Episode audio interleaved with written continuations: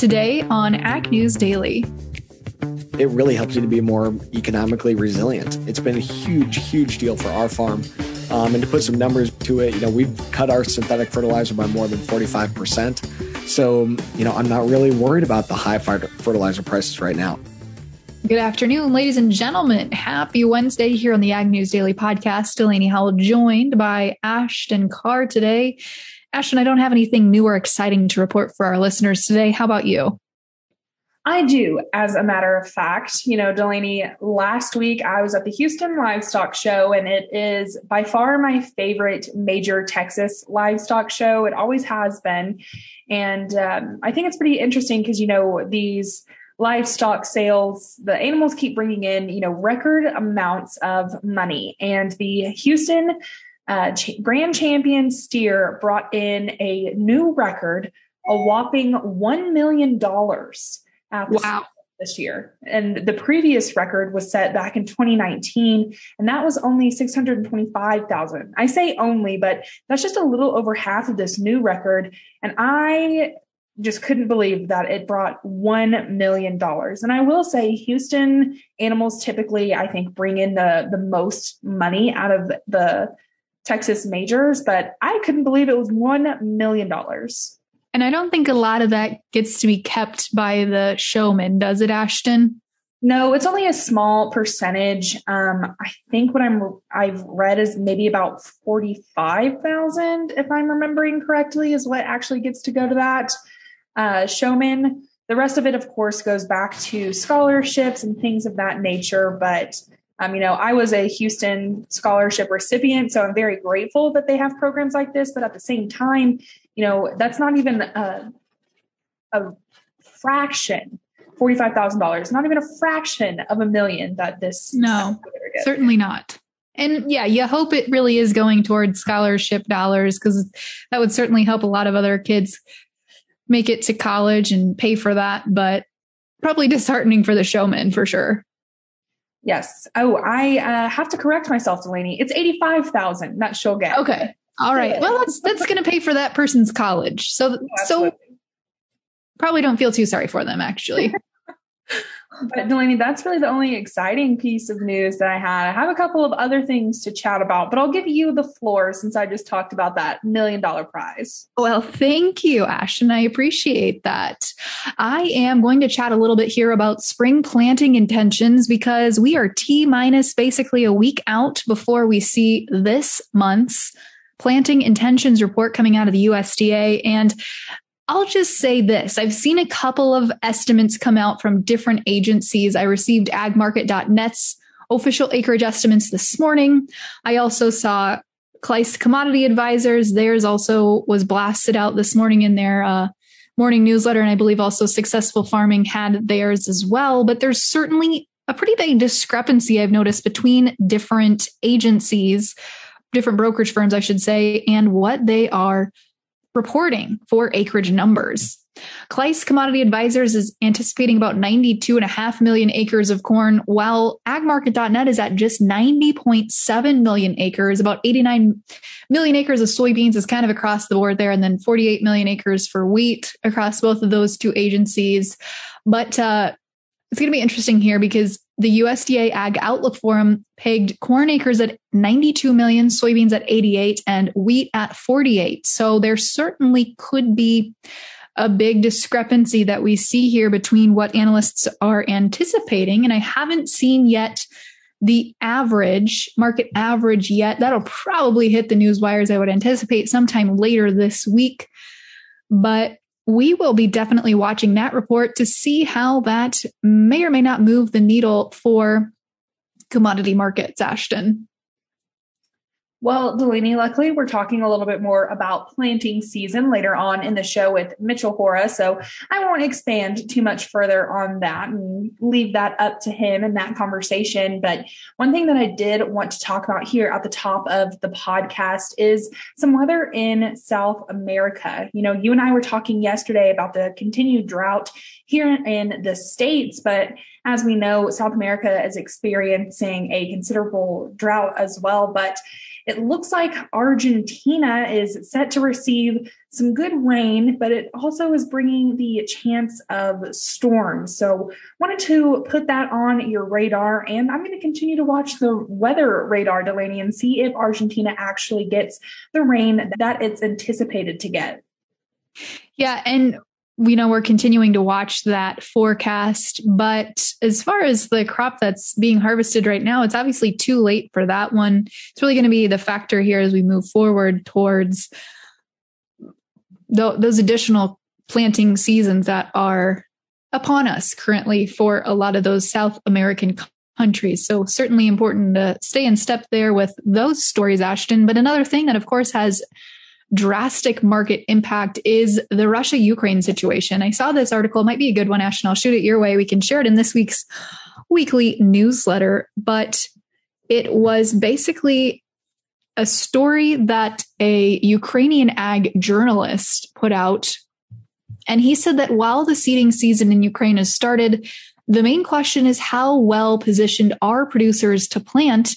And although he says that that, of course, is not a simple answer to find because there's a lot of producers with varying levels of damage and production issues.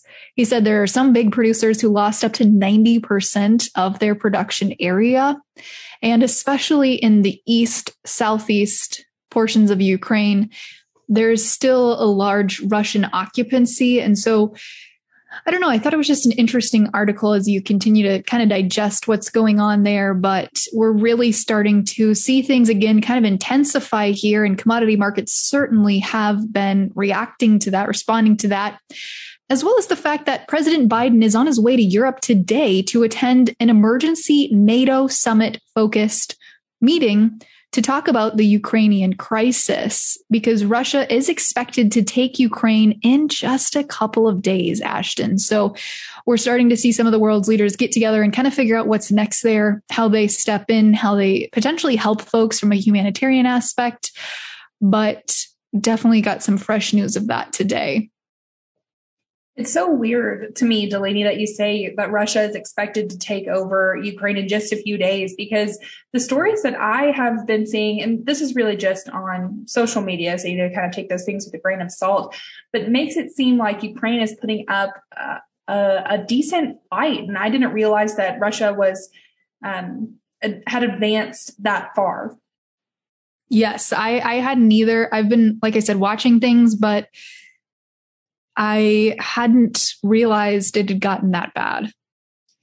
Well, Delaney, bringing things back here domestically, wanted to just update a little bit on avian flu. You know, we've been talking a ton about it, so I don't want to wear our audience out, but did want to let everybody know that people are starting to have some conversations that this outbreak could be far more devastating than the one that we saw in 2015.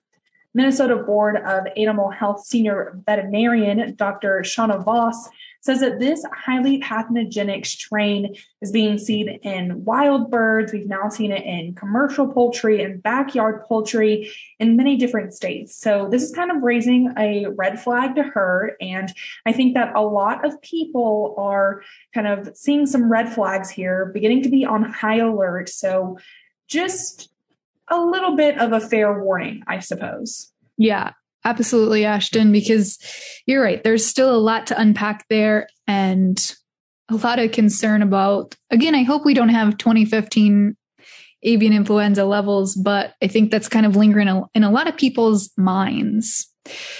But I wanted to turn our attention here to the retail fertilizer market as we look at DTN's weekly fertilizer tracking for urea prices. This time is what I'm looking at today.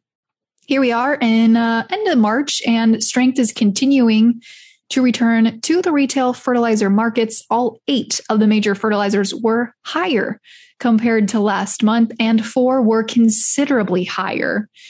Um, side note, DTN designates basically anything as a significant move of a 5% increase in value or more. We saw DAP up 11% compared to last month. MAP and urea, urea were both about 7% higher.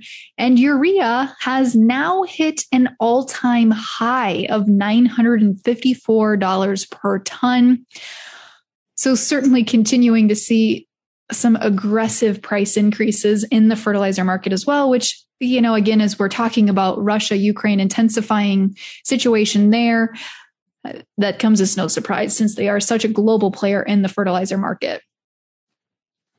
Well, Delaney, I just have one other story that I wanted to talk about. I had mentioned some time ago the Ocean Shipping Reform Act, and that has now passed out of the Commerce Committee and it will soon head to the full Senate for consideration and it is being endorsed by the American Association of Port Authorities. And I have reached out to them, so hopefully we can get them on to talk a little bit more about this piece of legislation. It is intended to ease shipping backlogs and improve some supply chain issues because we're still seeing, um, you know, these kinds of issues when it comes to shipping, although we haven't really talked about it in some time. You know, we're still seeing some issues. So hopefully this piece of legislation um, can get passed and we can kind of see some easement there. But just a little update for you when it comes to that act, Delaney. Fantastic, Ashton. And I suppose the last thing we have to update our listeners on today is where commodity prices ended for the day. What do you say we hop in and chat markets? Let's do it. Fantastic. Well, we certainly are continuing to see, especially corn and soybeans, added strength today on news of intensifying situations and relationship there with Russia Ukraine as the potential to not see crops planted is continuing to intensify. May corn today up four and three quarters cents to close at 757 and three quarters. Dees new crop corn up two and a quarter cent to close at 672 and a quarter. Soybeans today added 22 and a quarter cent in the May contract to close at 17, 18 and three quarters. Nove new crop soybeans added a dime, closing the day out at 1508. Wheat actually ended lower for the day as the Chicago May contract cut 12 and a half cents at 1105 and three quarters. The July contract down nine and three quarters cents, closing at 1091 and a quarter. As we hop over to look at livestock today, we saw strength across pretty much all of the cattle complex, aside for live cattle, April live cattle, which finished unchanged on the day at 139.42. The June up 27 and a half cents to close at 135.97. April feeders today added $1.20 to close at 161.77. The May up 37 and a half cents, settling out at 165.80. April lean hogs added $2.30 to close at a bucko 255. The May up 342, settling the day at 114.65. And lastly, looking at the class 3 dairy milk futures mixed trade today as the April contract shed 16 cents to close at 24.15. The May added 9 pennies to close at 25.12. Ashton, without further ado, let's kick it over to your conversation with Mitchell Hora.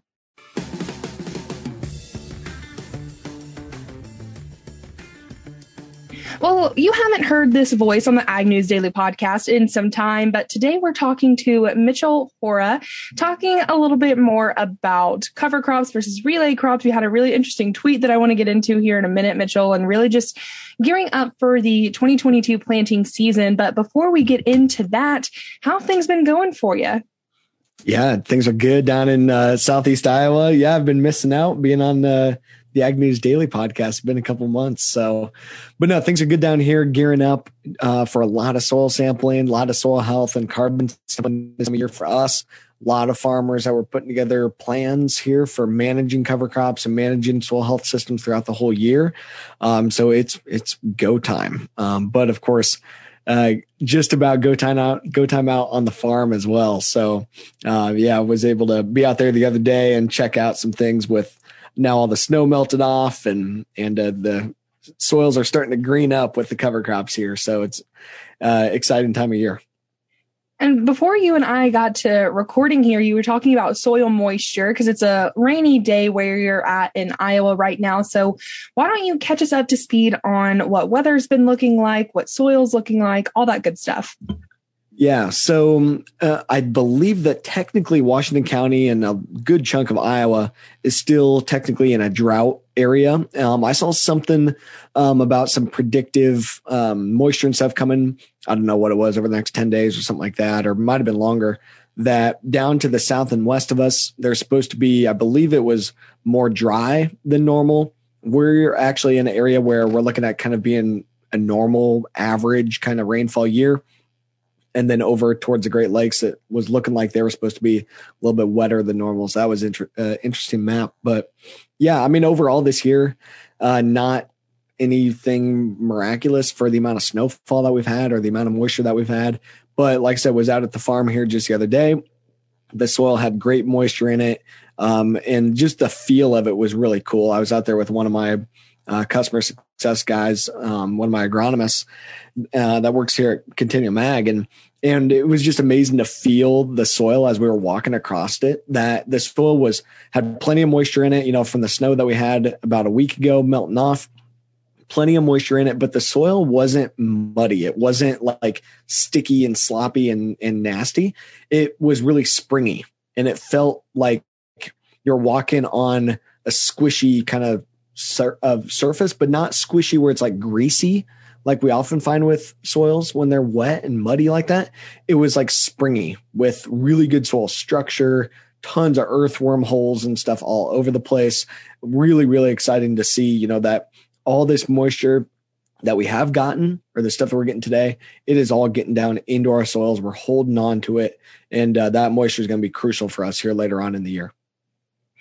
And of course, you know, you're super knowledgeable when it comes to soil health, Mitchell. And I want to talk a little bit more about soil health and maybe some practices that people are going to be implementing this planting season because it's a little bit different of a situation that we've got on our hands when it comes to soil health. You know, everything dealing with fertilizer. Delaney and I have been talking a ton about biologicals and how some more farmers are implementing those kinds of systems on their operations. So, what are your thoughts there on soil health moving forward this year?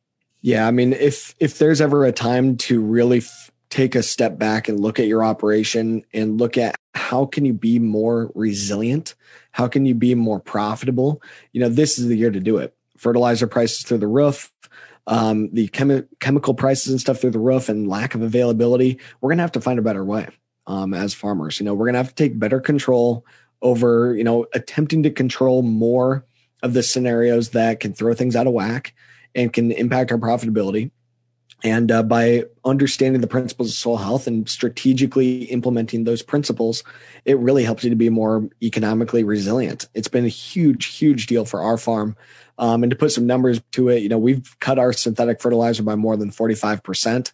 So, you know, I'm not really worried about the high fertilizer prices right now. I don't need that much fertilizer because my soil is more biologically active, more of my nutrients are in cycle. They're not tied up in the soil. They're biologically available. And I've got the right amount of biological activity to continue to cycle those nutrients and make them more available. Also utilizing the cover crop as my nutrient stabilizer.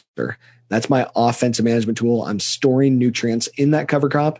And when I terminate that cover crop and it decomposes, it's going to be part of my side dress program.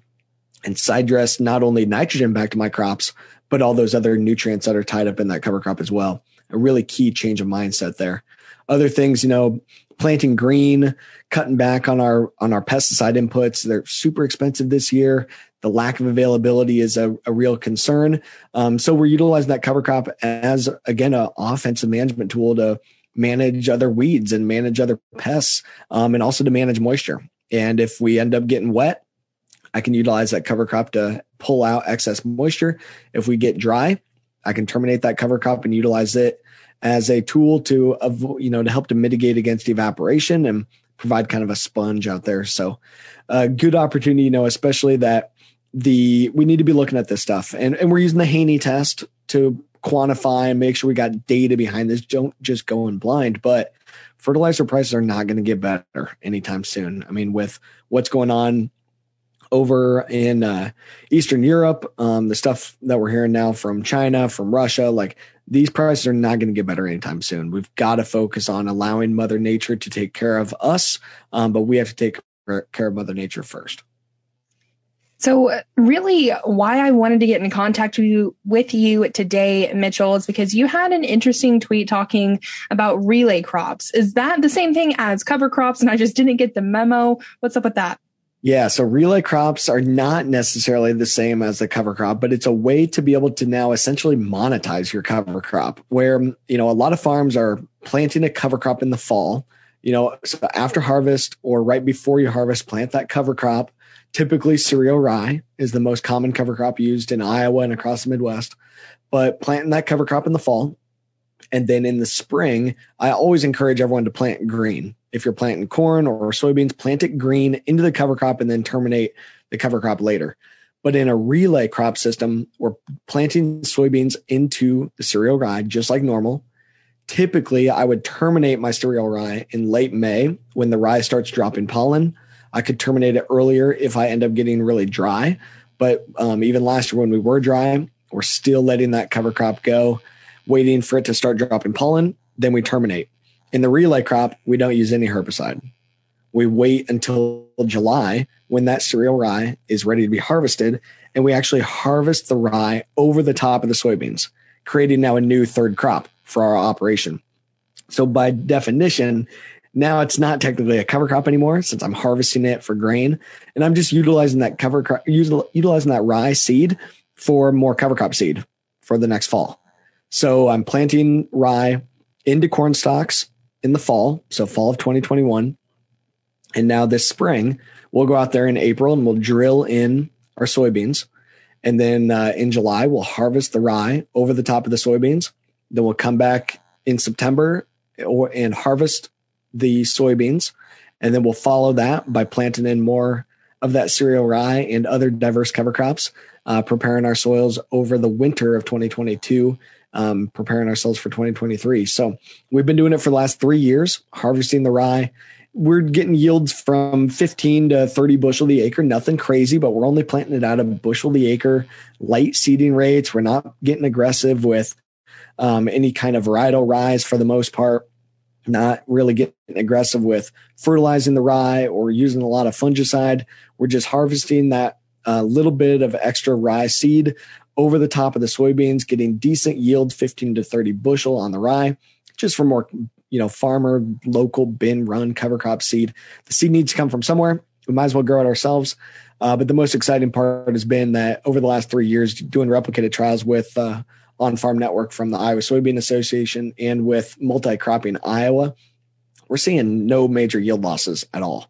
Our average in our replicated trials has been three quarters of a bushel yield loss on the soybeans even where I'm running them over in the summer and harvesting the rye.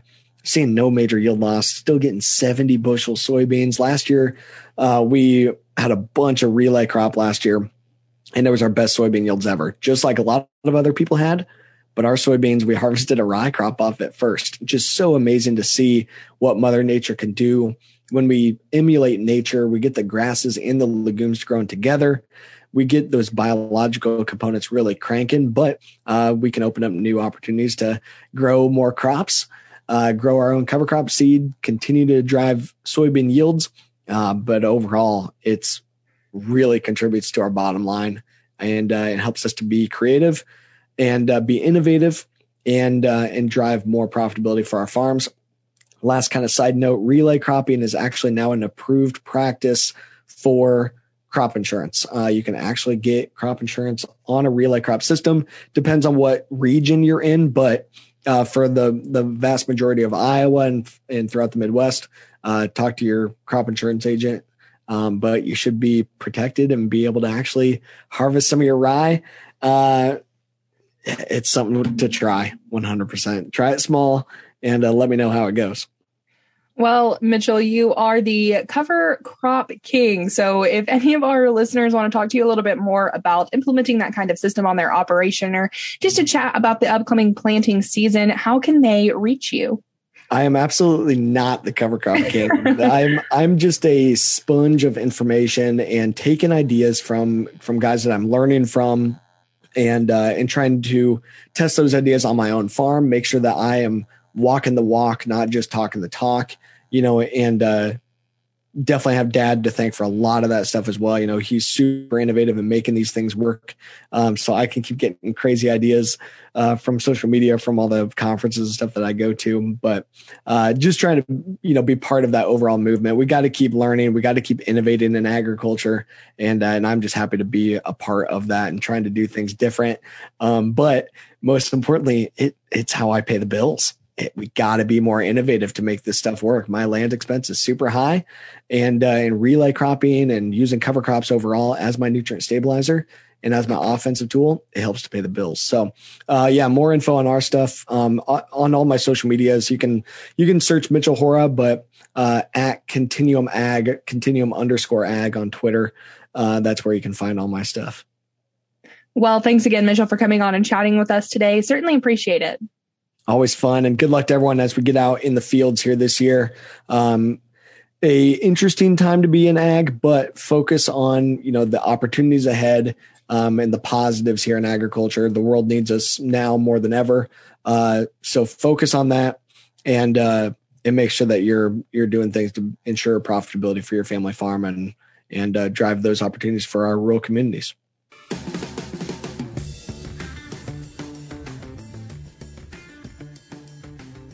Thanks again there to Mitchell for coming on, giving us a little bit of an update as to where he's at, what he's been up to, and really some good things about the upcoming planting season. Delaney, I'm excited to talk a little bit more here about planting. So I don't know about you, but I'm pumped. I am as well. I'm going to be uh, hopefully as much as I can to help him Blaine this season, a little bit more than I usually do since I've got a little more flexibility in my schedule. So I don't know, maybe I'll be recording some podcasts from the planter this year. Well, Delaney, we always love seeing some women in agriculture. So I am certainly excited to see if you get behind the wheel.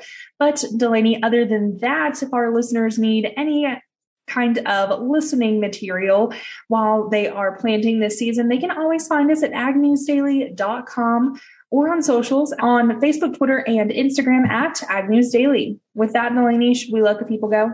Let's let them go.